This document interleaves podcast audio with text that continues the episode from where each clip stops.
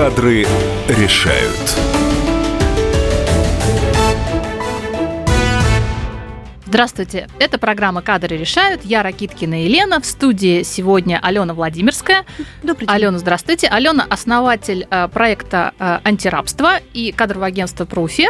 И будем сегодня с Алёной говорить о такой интересной теме, как работа удаленно или фриланс.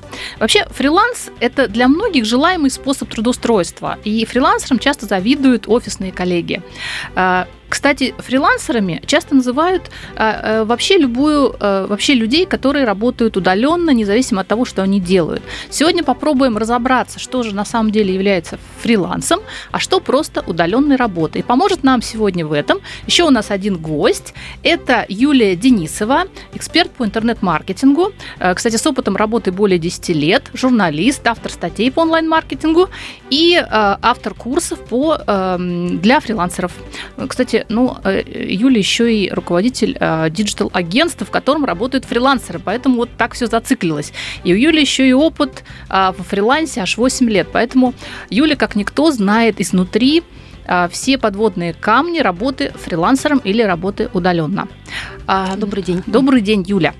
Предлагаю начать с небольшого сюжета о том, небольшой справки, что такое фриланс и чем он отличается от удаленной работы. Фрилансер. От английского «свободный работник», «частный специалист». Любопытно, что термин «фрилансер» впервые употребляется Вальтером Скоттом в романе «Айвенго» для описания средневекового наемного воина. Фрилансер может одновременно выполнять заказы для разных клиентов. Чаще всего фрилансеры работают на проектах в таких областях, как архитектурный или веб-дизайн, создание и продвижение сайтов, интернет-маркетинг, написание текстов, переводы, консультирование, фотосъемка. Как ни странно, работу строительных бригад тоже можно отнести к фрилансу, хотя чаще всего работа на фрилансе подразумевает работу с онлайн-технологиями. Часто фрилансом называют любую удаленную работу. Это неверно.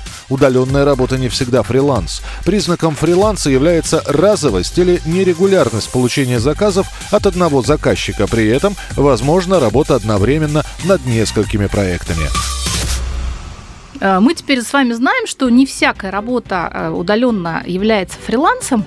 И, собственно, хочется спросить у гостей, как у нас в стране обстоит дело с удаленной работой и с работниками фриланса. Вообще, как мы сегодня будем говорить? Постараемся объединять эти термины? Нет, это не надо объединять, потому что, на самом деле, огромная путаница как раз идет от того, что эти понятия объединены, и люди не понимают разницы между фрилансом и удаленной работой, и работодатели часто не понимают, и потом возникает огромное количество конфликтов, обид, недопониманий.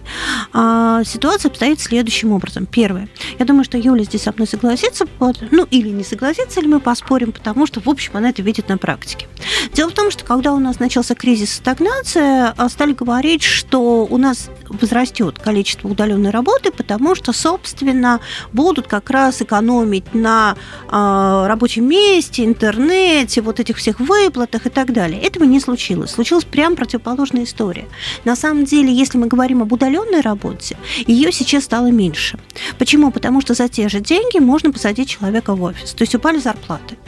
И любой работодатель, мы на самом деле не умеем, особенно крупные компании, наши клиенты вообще не умеют работать, что называется, структурированно с удаленщиками. А любому руководителю, любому, не буду так обобщать, но большинству кажется, что если вот человек сидит рядом, собственно, все получается лучше и замечательнее. При этом количество заказов на фриланс выросло, действительно. Это ровно связано с тем, что многих уволили, например, в многих компаниях, где это не профильно, уволили дизайнеров. Но изредка надо там магазину утверждать, какую-нибудь листовку нарисовать, плакатик, еще что-нибудь, поздравления женщин там, с 8 марта и прочие вещи. И вот эти вещи передают на фриланс как на разовую работу. А при этом мировая тенденция как раз говорит об обратном. Мировая тенденция говорит о том, что количество удаленных рабочих вакансий, вообще любых, растет. И ровно потому, что ты не связан, то есть у тебя все становится много лучше. Ты выбираешь не того, кто ближе к тебе, кто живет условно в Бутово и вот здесь же будет работать, а ты выбираешь лучшего по всему миру. То есть ты не связан вот этим проклятием геолокейшена, что называется. Но в мире это так, у нас, к сожалению, нет, и это связано пока ровно с тем, что мы не умеем структурировать процессы, не умеем их ставить и не умеем управлять этими людьми. Алёна, а у меня, знаете, какой вопрос? А не виноваты ли в этом сами, назовем, удаленщики, да, или фрилансеры, или удаленщики? На них же тоже частенько жалуются, что они срывают сроки, пропадают, когда более интересный заказ появляется. То есть, наверное, не только работодатель, но и вот... Это обоюдный процесс. Mm-hmm. То есть, с одной стороны, работодатель не умеет ставить процессы, с другой стороны, у нас юридически все очень плохо, mm-hmm. именно с удаленными работниками. А в результате удаленные работники у нас, собственно, тоже где-то по воле работодателя, где-то по собственной воле, потому что чувствуют собственную безнаказанность, ведут себя, ну, скажем так, сильно по-разному. При этом, конечно, удаленный сотрудник, я всегда встану на сторону вот здесь, ну, не всегда, но в большей части удаленного сотрудника, потому что ему непросто. В отличие от того сотрудника, который работает в офисе, он испытывает довольно большие проблемы, начиная с того, что у него нет медицинской страховки чаще всего, у него там сложная история с выплатами, очень редко удаленные сотрудники работают полностью по белому, это только в очень крупных компаниях. Ему могут менять задачи, ему могут не объяснять это изменение задач. Поэтому я думаю, что сегодня это будет в программе, довольно часто бывают истории про срывы тех людей, которые работают удаленно. Они не в коммуникационном поле, они не защищены. Это не значит, что надо срывать работу, я не оправдываю, но им очень непросто. Угу. Юль, есть что добавить? Да, я защиту Аленой, тех или других. Да, естественно, я работала и как фрилансер, да, и работала как удаленный сотрудник в агентстве, да, то есть московское агентство, но я была удаленным сотрудником, тем не менее. Юль, можно вопрос? Вы работали в Москве? В Москве. То есть у вас была возможность изредка приезжать, да, или нет? Да, были какие-то совещания, да, там разовые, там один раз в неделю мы все собирались группой, там, да, обсуждали что-то и, соответственно, дальше разъезжались, но как бы московские сотрудники были... Из них была я, одна там, да, то есть в основном они были все удалены, то есть это были региональные в основном сотрудники. Вот. И вот единственное, что, может быть, не соглашусь, что все равно рынок удаленных сотрудников, он не стагнирует, он, наоборот, развивается, да, потому что удаленные сотрудники, это не только там, которые вот в Москве живут, а если мы говорим про провинции, да, то как раз удаленные сотрудники из регионов, они как раз вот сейчас более востребованы, такая вот, не только из России. Вернемся после небольшого перерыва и рекламы. Это программа «Кадры решают». Говорим сегодня о прелестях удаленной работы.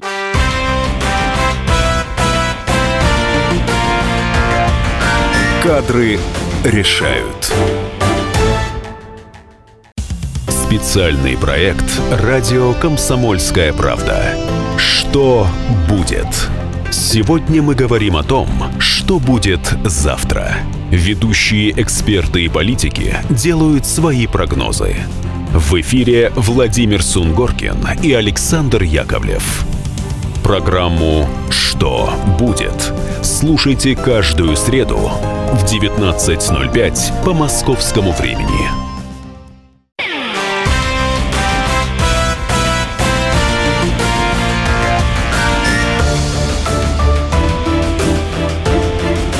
Кадры решают. Здравствуйте еще раз. Это программа «Кадры решают». Меня зовут Ракиткина Елена. Говорим сегодня об удаленной работе. И в студии сегодня, как всегда, Алёна Владимирская, эксперт по трудоустройству, основатель проекта «Антирабство» и кадрового агентства «Профи». И у нас сегодня еще один гость, Юлия Денисова, эксперт по интернет-маркетингу. У Юли опыт работы на удаленке аж 8 лет. Кроме того, она руководитель диджитал-агентства, в котором также работают сотрудники на удаленке. Продолжаем обсуждать преимущества или, наоборот, минусы работы удаленно. Мы закончили о том, что как у работодателя, так и у сотрудника на удаленке возникают как плюсы и минусы. Давайте чуть подробнее их обсудим. Но главный плюс, на самом деле, если ты живешь в небольшом городе, вероятнее всего, ты в этом городе такую работу не получишь. Да. И это главный плюс. Mm-hmm. И, в общем, фактически единственный, потому что ты в этом смысле можешь работать с более интересными работодателями. Это могут быть более крупные или более интересные заказы, или просто иметь работу для многих городов, где, в общем, все очень непросто с работой сейчас. Это фактически единственный выход. Ты можешь работать по специальности, да, ты можешь выбирать, ты можешь расти. Из минусов, ну, как мы говорили, это, в общем, очень серьезная незащищенность. Кидают, это правда. Конечно, сейчас многие ресурсы вводят такое понятие, как гарантированная оплата, там, гарантированная сделка и фриланс, удаленная работа. Второе, конечно, на удаленной работе человек должен быть сам проактивен. И это очень важно. Смотрите, то есть если ты работаешь в офисе, ты, в принципе, можешь не бегать за своим руководителем и говорить: слушай, ну вот смотри, я вот тут еще вот это хочу, а вот здесь не получится так, потому что вот чего-то не хватает. И это как-то вот, ну, вполне себе нормально. Если ты работаешь удаленно, у всех такое, все немножко о тебе забывают. И если ты активно не напоминаешь себе, особенно если у тебя сложные задания, особенно если вот это не постоянный один и тот же процесс, заполнять, например, карточки интернет-магазина, ты в денег заполняешь определенное количество и заполняешь, пока у тебя не возникла проблема, ну и все хорошо. А если у тебя ты какой-нибудь дизайнер, и там вот у тебя пришел сейчас сложный макет, или еще что-нибудь, или у тебя сложный клиент, очень много колл-центров, например, у нас выделено, удаленно работает, то в этом случае тебе никто не поможет, если ты сам не побежишь и не будешь об этом орать во все дни. Мне сложно, помогите мне. Вот это, собственно. И, во-вторых, конечно, практически невозможен никакой карьерный рост, если ты работаешь удаленно. То есть удаленно ты можешь работать в этом случае или если нет работы, или если ты не хочешь никакого карьерного роста. Вот я дизайнер, мне нравится рисовать, все, оставьте меня в покое. Или если ты уже эксперт такого уровня, что ты сам по себе имя, и, в общем, тебе это тоже не нужно. Если же ты хочешь расти и двигаться вперед, то с удаленки надо уходить куда-то в штат, ровно потому... Да, угу. Ну, неважно, там, ну, в какую-то форму, потому что иначе тебя, в общем, не заметят, поднимают и растят тех, кто рядом. Ну, кстати, у меня в связи с этим вопрос. Алён, вот спрашивают о том, что если был опыт фриланса, и приходишь наниматься на работу на постоянную, вообще говорить об этом, плюс это или минус, и если пытался, например, сам дело сделать после фриланса, вот как аргументировать, вот... Все, знаете, это смешались куча коней люди. Да. Вот. А если у тебя был опыт фриланса, то, собственно, это не плюс и не минус. Это некий дополнительный, ну, просто вот... А еще я делала это. Это зависит от того, на какую вакансию идешь, есть ли у тебя перерыв в стаже, можешь ли ты показать на фрилансе что-то интересное, если ты работал для крупнейших там российских или мировых проектов, да, рассказывать надо. Если ты, собственно, вечерами еще, потому что было мало денег, клепал какие-нибудь, ну, в общем, не очень качественные вещи просто для того, чтобы подзаработать, так, да, не надо.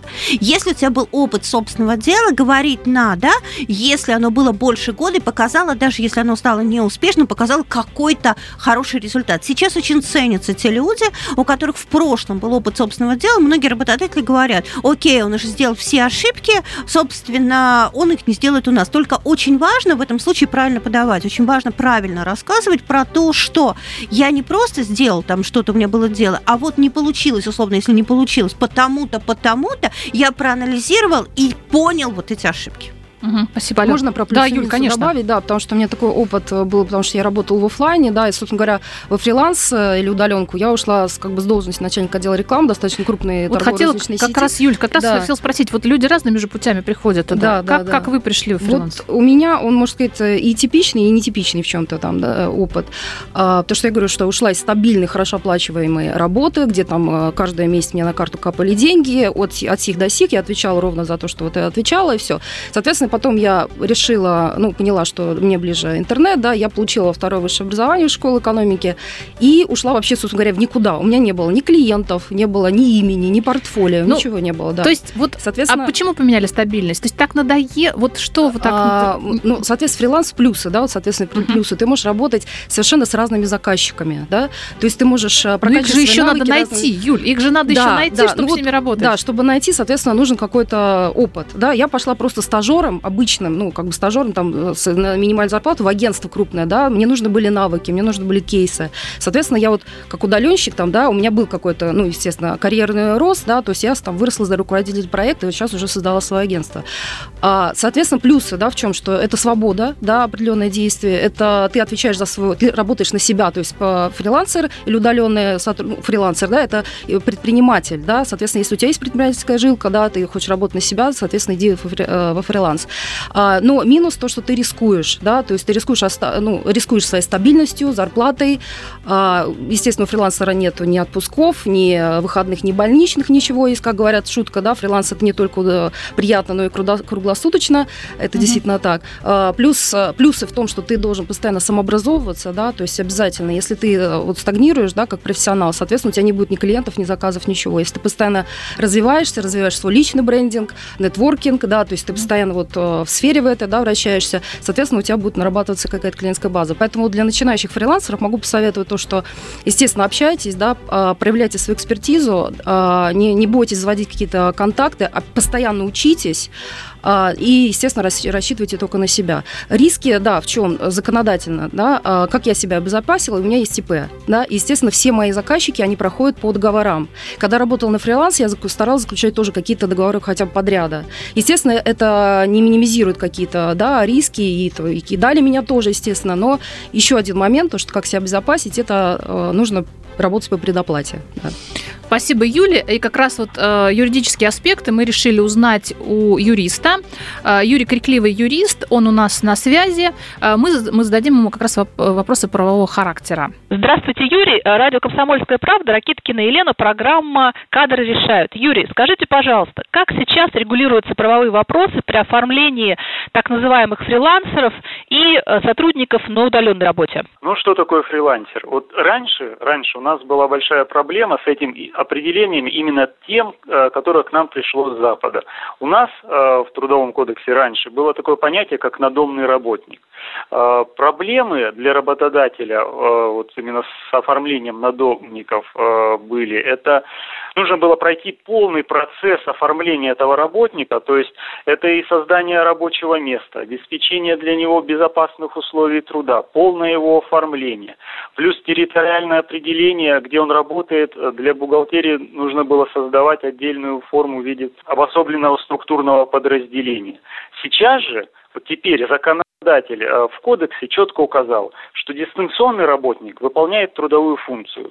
При этом он выполняет ее вне местонахождения работодателя, то есть того же самого филиала, представительства и обособленного структурного подразделения, и даже вне стационарного рабочего места. Тут вот работнику, дабы обезопасить себя от так называемых кидал, что часто встречается на форумах у работников так называемого вот этого фриланса, нужно четко с работодателем прописать все обязательные условия трудового договора, то есть это характер работы, режим работы. И самое главное, в договоре надо зафиксировать сроки и порядок сдачи этой самой работы, а также порядок и периодичность коммуникации с работодателем, указав адрес электронной почты, на которую работник должен отправлять свои сообщения работодателю. А оплата труда будет происходить по месячной тарифной ставке, то есть, грубо говоря, окладной части.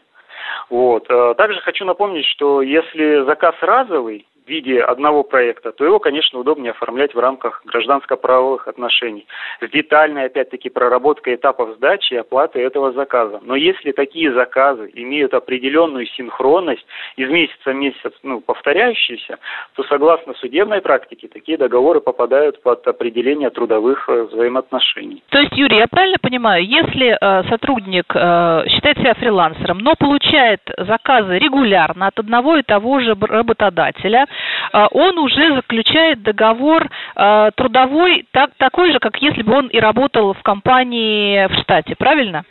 Да, естественно.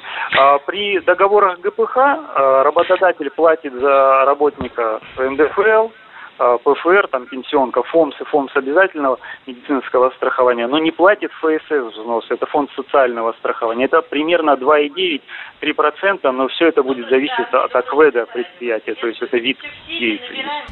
Это был Юрий Крикливый, юрист, который прокомментировал ситуацию с трудоустройством сотрудников на удаленной работе и по фрилансу. Мы вернемся после небольшого перерыва и рекламы. Сегодня в студии Алёна Владимирская, эксперт по подбору персонала и создатель проекта «Антирабство», и Юлия Денисова, журналист, автор статей про онлайн-бизнесу, эксперт по интернет-маркетингу. Кадры решают. Уинстон Черчилль как-то сказал: «История меня простит, ведь я сам пишу ее». И действительно, историю пишут одни победители, другие ее фальсифицируют. Я, Николай Сванидзе, представляю взвешенный взгляд на российскую историю. Жизнь страны глазами ее жителей. Дневники, воспоминания, заметки в газетах. Документальный сериал «Исторические хроники» с Николаем Сванидзе. Слушайте каждую среду в 22:05 на радио «Комсомольская правда».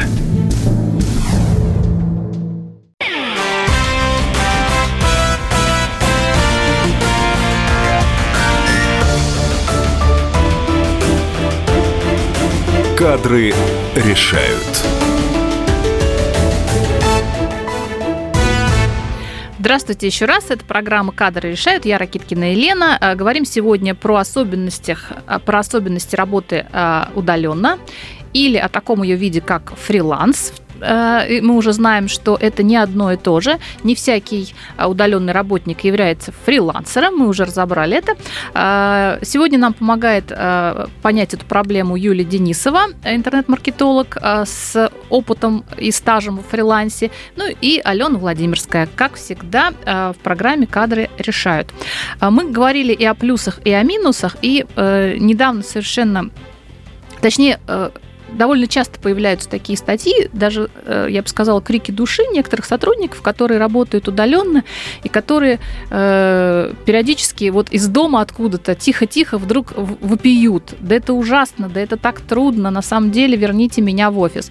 Мы позвонили одному из таких людей, причем ему очень нравится его работа. Это Павел Федоров, он работает редактором «Нетологии». Ему очень нравится его работа, и он всем доволен. И на самом деле в разговоре мы с ним обсуждали о том, что очень много и плюсов, но есть и минусы, которые обязательно нужно знать тем, кто начинает работать удаленно. Звоним Павлу. Павел, здравствуйте. Вы недавно в своем блоге писали о том, как на самом деле несладко работать удаленно. Паша, а можете немножко рассказать, какие же все-таки трудности возникают у тех, кто решает работать удаленно? С чем сталкивается такой сотрудник? Да, на самом деле, когда человек начинает работать удаленно, то со стороны кажется, что он сидит на диване в одних трусах с ноутбуком, попивает кофеечек и расслабленно там клацает по клавиатурке. Вот ему хорошо, ему отлично. На самом же деле удаленка не такая сладкая вещь, потому что как только вы начинаете работать дома, вы сталкиваетесь с бытовой реальностью. То есть, получается, все то, что вы раньше проходили там вечером, утром, в выходные, с вами весь день. То есть, если у вас жена в декрете, она с вами 24 часа в сутки получается. Кроме моментов, когда она выходит на улицу, а вы не выходите, потому что вы работаете и не можете выйти. А если у вас, грубо говоря, потек кран, то вы, скорее всего, не можете отложить это на вечер, потому что вот он течет, и вы сейчас это видите. Вы должны решить эту проблему.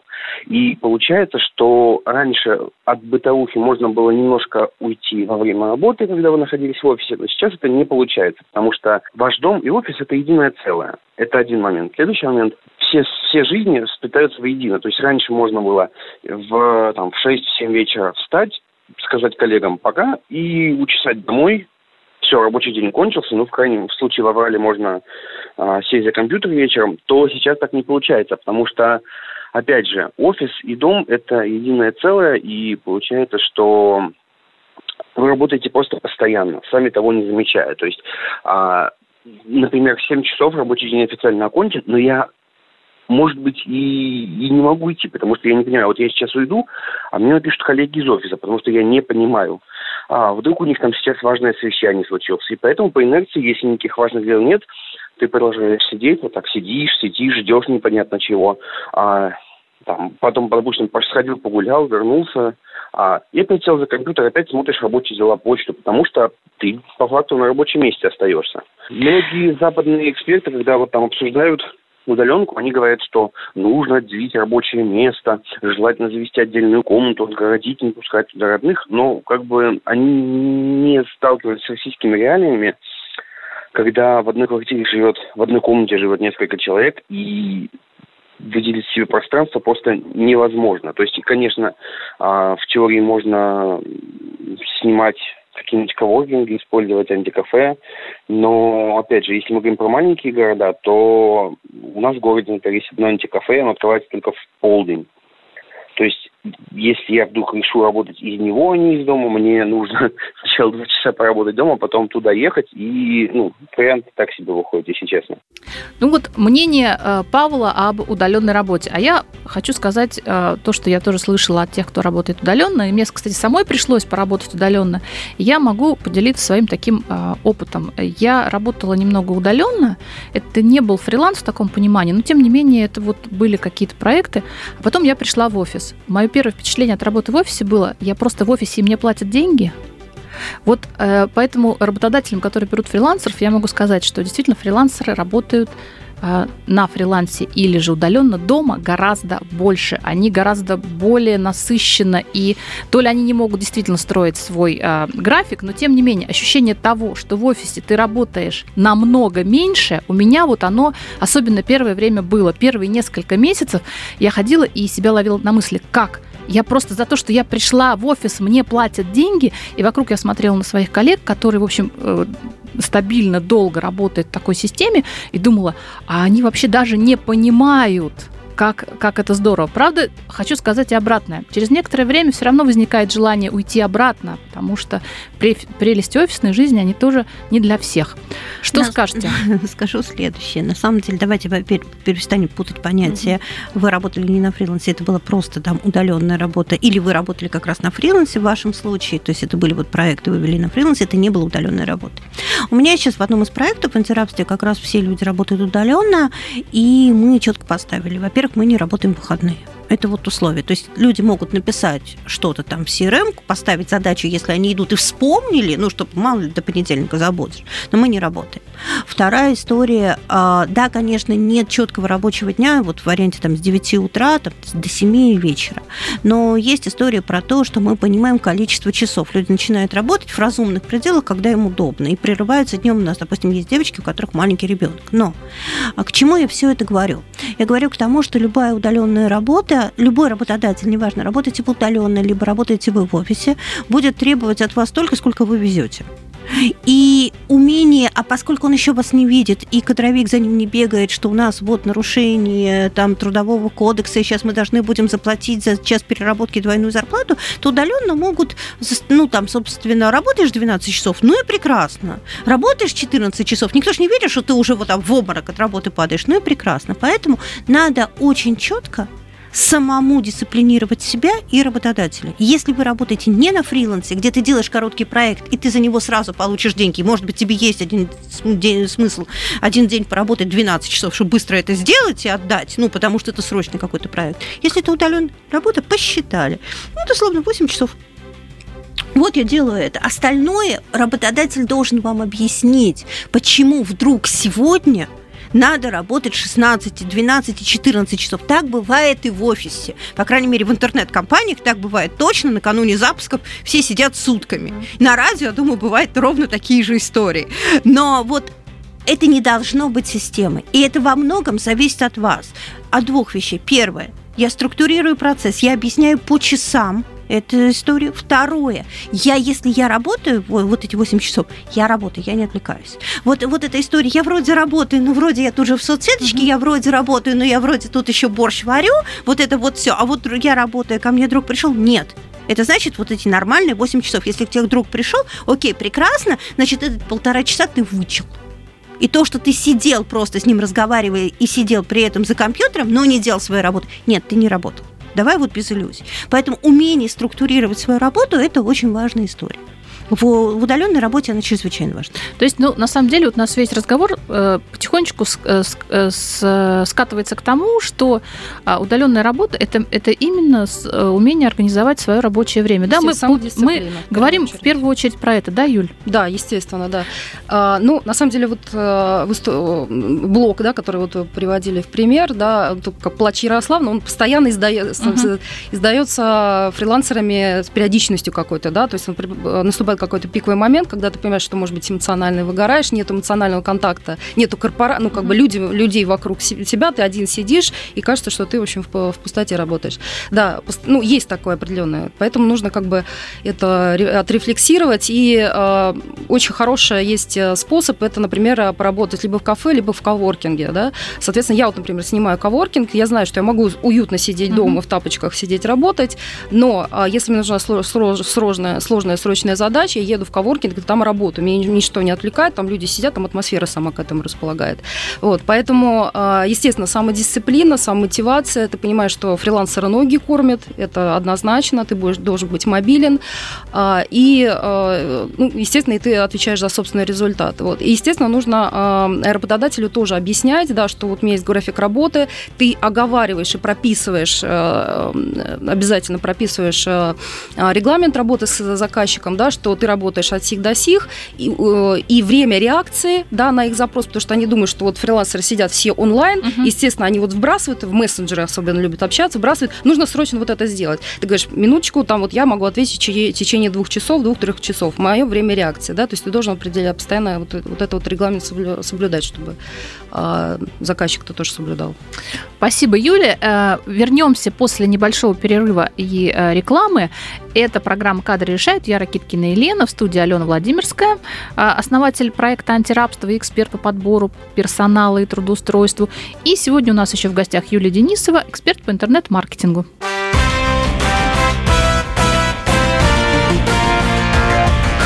«Кадры решают».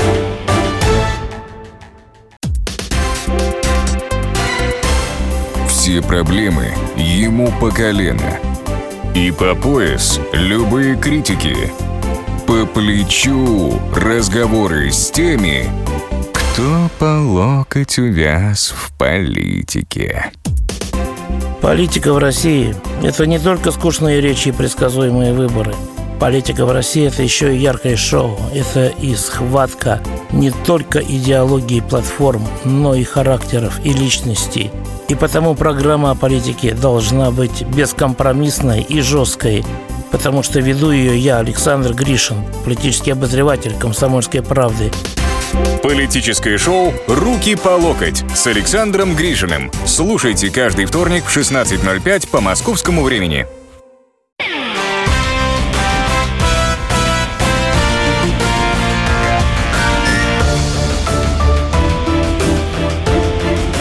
«Кадры решают». Здравствуйте еще раз. Программа «Кадры решают». Я Ракиткина Елена. В студии Алена Владимирская, эксперт по подбору персонала, основатель проекта «Антирабство». И Юлия Денисова, интернет-маркетолог и фрилансер со стажем. Говорим сегодня про удаленную работу и работу фрилансеров. Пытаемся не путать, но периодически забываемся, переплетаются эти два понятия. Хочу сказать, что из нашего разговора выгоднее быть все-таки удаленным сотрудником какой-то компании, выгоднее, защищенней. Но, тем не менее, ну вот Алена так не считает. Вот сейчас она скажет, почему. Но мое мнение, все-таки выгоднее быть сотрудником на удаленной работе постоянным, чем фрилансером. Совершенно. Но сейчас Алена скажет, почему не обязательно. И говорим сегодня про вот такие аспекты. И в последней части давайте поговорим еще про то, как искать все-таки клиентов, если ты фрилансер. Потому что все здорово, если ты выбрал такой способ зарабатывать денег, надо все-таки искать клиентов. Надо себя обеспечить потоком заказов. Кто начнет? Ну, да, первый очевидный путь – это зарегистрироваться на бирже фрилансов. Да? И у нас есть одна крупная биржа. Это, собственно говоря, с этого начинают все новички. Но там есть подводные камни определенные, опять же, там и нужно имя себе заработать, все равно зарабатывают больше топы, да, которые там вот, у них больше рейтинг, а совсем как бы новички там теряются, и заказов там совсем мизерные. Сейчас очень популярна это зарубежная биржа фрилансов, фрилансеров, потому что сейчас вот на курсе, да, курс у нас такой неустойчивый, да, и выгоднее брать заказы именно зарубежные, когда идут расчеты там. Юль, а давайте вот мы совсем не поговорили о том, какие же в основном профессии востребованы как фрилансеры, да, потому что мы же об этом практически не сказали. То есть это те, кто... IT-сфера в основном, интернет-дизайнеры, создание сайтов, да. Может творческие быть, работы, там, редакторы, корректоры, копирайтеры. Переводчики, да, вот такого рода. То есть, знаете, чтобы было понятно. Немножко давайте разделим. Вот то, что вы говорите, девушки, абсолютно правильно с точки зрения фриланса. С точки зрения удаленной работы востребованы совершенно другие вещи. Прежде всего, это специалисты колл-центров. Ну, крупные компании давно уже вывели в регионы колл-центры, потому что это просто дешевле, много дешевле. И это специалисты по продажам. За колл-центром обычно идут специалисты по продажам, которые из регионов обзванивают. Все вот эти холодные звонки, они идут обязательно из регионов.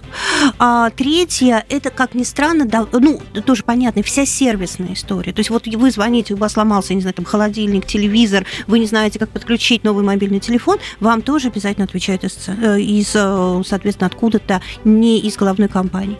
Ну и четвертое, любые офисы, которые вообще занимаются, что называется, обслуживанием. Вот сейчас довольно много бухгалтеров. То есть вот компании, например, консалтинговые, которые оказывают бухгалтерские услуги или юридические услуги, у них в Москве, что называется, представительские офисы, несколько звезд сидят, все остальное сидит в регионах. Я хочу уточнить все-таки. Я думала, что когда мы говорим об удаленной работе, мы не говорим о филиале, мы говорим о человеке, который все-таки сидит либо дома, либо в коворкинге. Почему? Вот мы дошли до конца программы. Нет, почему? Он может сидеть вообще в любом городе. Это просто удаленная работа. Но это не филиал. Он не сидит в офисе. Нет, это не филиал. Нет, он может сидеть, да. Да. То есть я просто хотела уточнить, когда мы говорим про колл-центр, и, например, он удален, в Москве филиал, и есть колл-центр, и если сотрудник приходит в этот колл-центр, в этот филиал, он же не считается удаленным. Нет, смотрите, если он приходит в филиал, он не считается удаленным. Но сейчас довольно много компаний, особенно быстро растущих, строят колл-центр следующим образом. Люди сидят дома, чтобы не платить. Им просто дается некий скрипт, то есть методика, по которой ты звонишь, ему оплачивается определенное количество звонков, неважно, скайп там или еще какие-то вещи, и ты сидишь дома, звонишь. То есть компании просто не платят за офисы, не делают филиал, не организуют местное юридическое лицо, а просто нанимают на удаленную работу. То есть где ты работаешь в этом смысле, неважно, они ставят ограничения, что не работать как раз в коворкингах, для того, чтобы не было шума, там не слышали, но дома ты вполне работать можешь. Все, поняла. Юль, вы хотели что-то добавить? Да, собственно говоря. По работе фрилансеров, то есть... А можно я еще скажу по поводу клиентов? На самом деле, почему я говорю, что лучше всего, есть две категории вещей, лучше всего, если мы говорим о фрилансе, вот о том, о чем говорила Юля, Юля очень правильно сказала, лучше всего на фриланс уходить, когда у тебя уже сделано имя. Когда у тебя есть имя, то тебе, в общем, никакого вопроса про клиентов у тебя не возникает. Клиенты идут к тебе, советуют друг другу. Да. В общем, у тебя поток, ты, наоборот, отбиваешься. Ой, да можно я вот этого не возьму, этот вроде не очень выгодный, а этот сложный, я не буду работать. А вторая история про клиентов, это если ты только, собственно, начинаешь свой путь, собственно, фриланс, и ровно ты, допустим, живешь в том городе, где тебе, у тебя не получится, нет заказов, например, на дизайн или еще что-то, на IT, на хорошую разработку. В этом случае я бы как раз советовала находить вот такую условно звезду. Я расскажу тут без всякого самомнения на своем примере. Ко мне приходит очень много заявок на хантинг. Очень много. Сейчас мы, как свое агентство, берем их далеко не все. И у меня есть в нескольких регионах девочки, которым я отправляю эти вакансии и говорю, что если тебе интересно, ты не будешь работать под нашим брендом, но я сведу тебя с этим клиентом и работай напрямую. То есть вот история про то, что называется, в начале пути прицепиться к какому-нибудь бренду и такой вот, рыбкой прилипала и зайти в отрасль, она, на мой взгляд, значительно лучше, проще история, потому что через биржи сейчас пробиться очень сложно, там есть своя мафия, то есть те, кто работает давно, в хорошем смысле мафия, у них очень высокий рейтинг, и сейчас уже пробиться через этот рейтинг довольно сложно. Да. И, собственно говоря, и опыт тоже мой, что я пошла стажером, в агентство крупное, соответственно, я понимала, что мне это даст определенные навыки, кейсы. А мы звоним одному из создателей нескольких, кстати, платформ, таких бирж для фрилансеров, это Василий Воропаев, чтобы спросить у Василия то, что он думает и как он видит будущее этих платформ. У нас сейчас кризис, первое. Второе, наши айтишники, а именно программисты, занимают первые места на всех олимпиадах, конкурсов, чемпионатах мира по программированию. Таким образом, мы с командой, с той, которую сделали в Free-lance.ru, решили собрать всех русских айтишников, которые имеют уровень выше среднего или там высокий уровень профессионализма, и попытаться продать этих ребят для заказчиков во всем мире.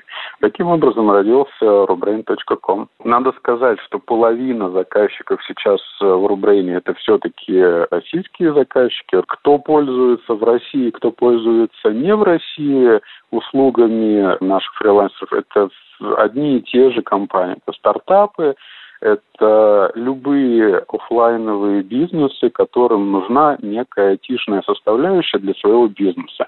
Например, сделать сайт, нарисовать визитку, ходить в Москве где-то сфотографировать какое-то мероприятие. Все одинаково, чтобы нас, чтобы не у нас. Это был Василий Воропаев, создатель нескольких платформ для фрилансеров. Продолжаем разговор. Юля хотела спросить про тестовые задания, да, потому что фрилансеров просят делать тестовые задания постоянно. И в чем проблема? Работодателя можно понять, он хочет... Нет, проблем абсолютно нет. Единственное, что если тестовые задания занимают у тебя, там, грубо говоря, рабочий больше день, времени, то оно хотя бы должно быть каким-то образом оплачено, да, если оно принимается. Да, ну, я не говорю о том, что там просто набросать схематично, да, а если написать статью, например, да, которая потом пойдет куда-то, да, в СМИ, естественно, это уже должно каким-то образом оплачиваться, но не все работодатели... это приемлют, вот, к сожалению. Вот почему и в каких случаях тестовое задание... Или когда ты можешь отказаться вообще от выполнения тестового задания? Имеешь ли ты право? Видимо, когда не хочешь работать в этой компании. Да нет, на самом деле я рекомендую, это мой рецепт, вполне понятный алгоритм. Если ты идешь на фриланс, то есть на разовое выполнение заказа, ты не должен делать тестовые задания, ты должен представлять свое портфолио.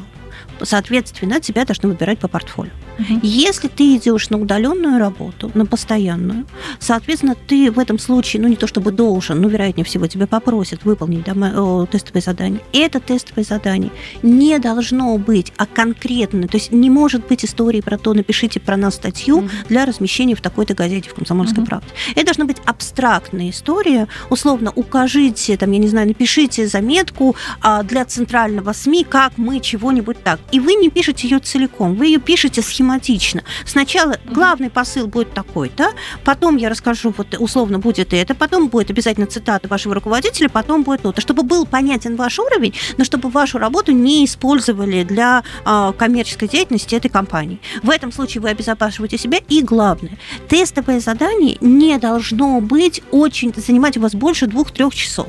Единственное исключение – это условно тестовое задание для топ-менеджеров, оно бывает очень сложно, допустим, для финансовых директоров, но это редко очень бывает, чтобы совмещение топ-менеджер и удаленная работа. Это уже вообще просто особые какие-то случаи.